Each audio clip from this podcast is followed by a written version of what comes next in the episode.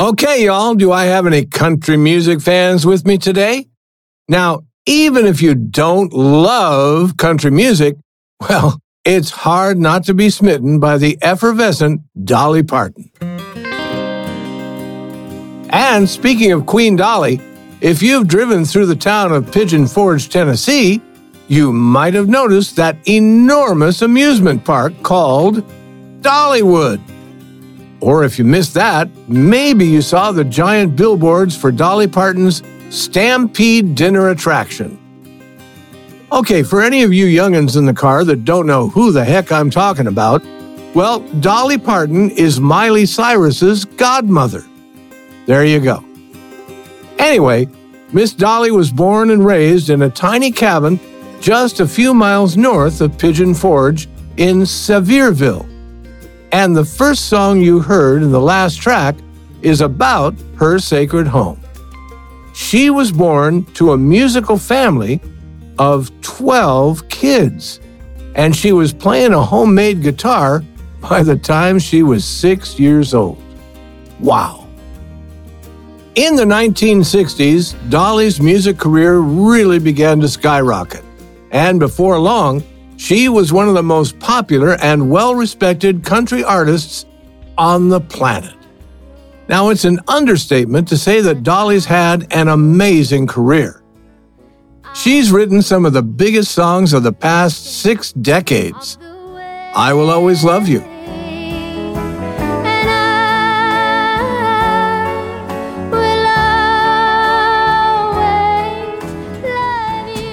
Jolene.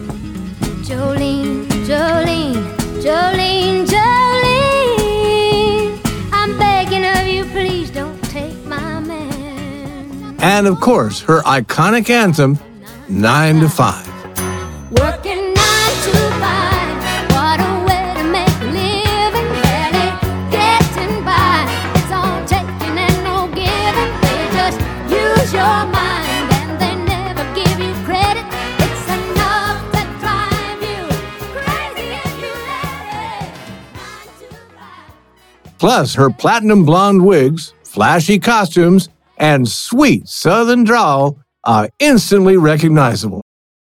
But despite all her fame and success, Dolly remains down to earth.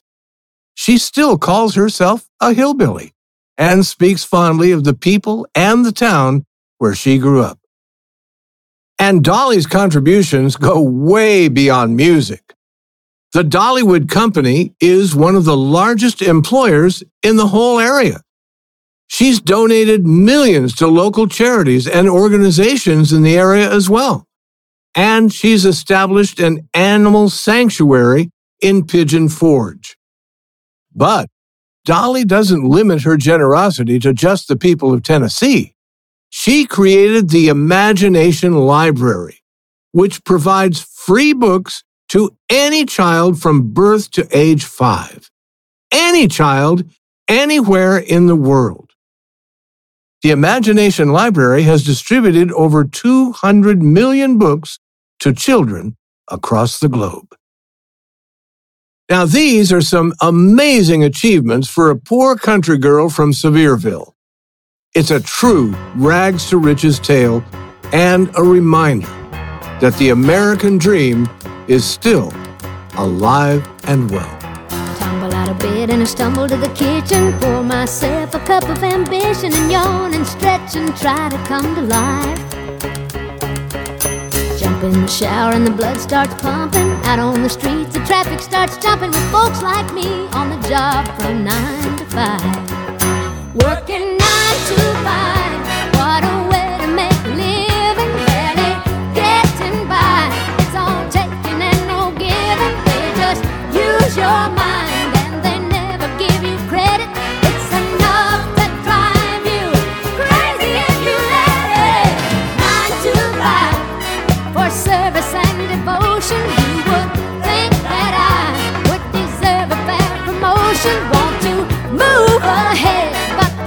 just won't seem to let me. I swear sometimes that man is out to get me.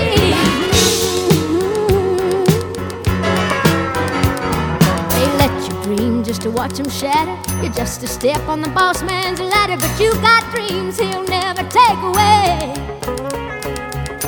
In the same boat with a lot of your friends, waiting for the day your ship will come in and the tide's gonna turn and it's all gonna roll your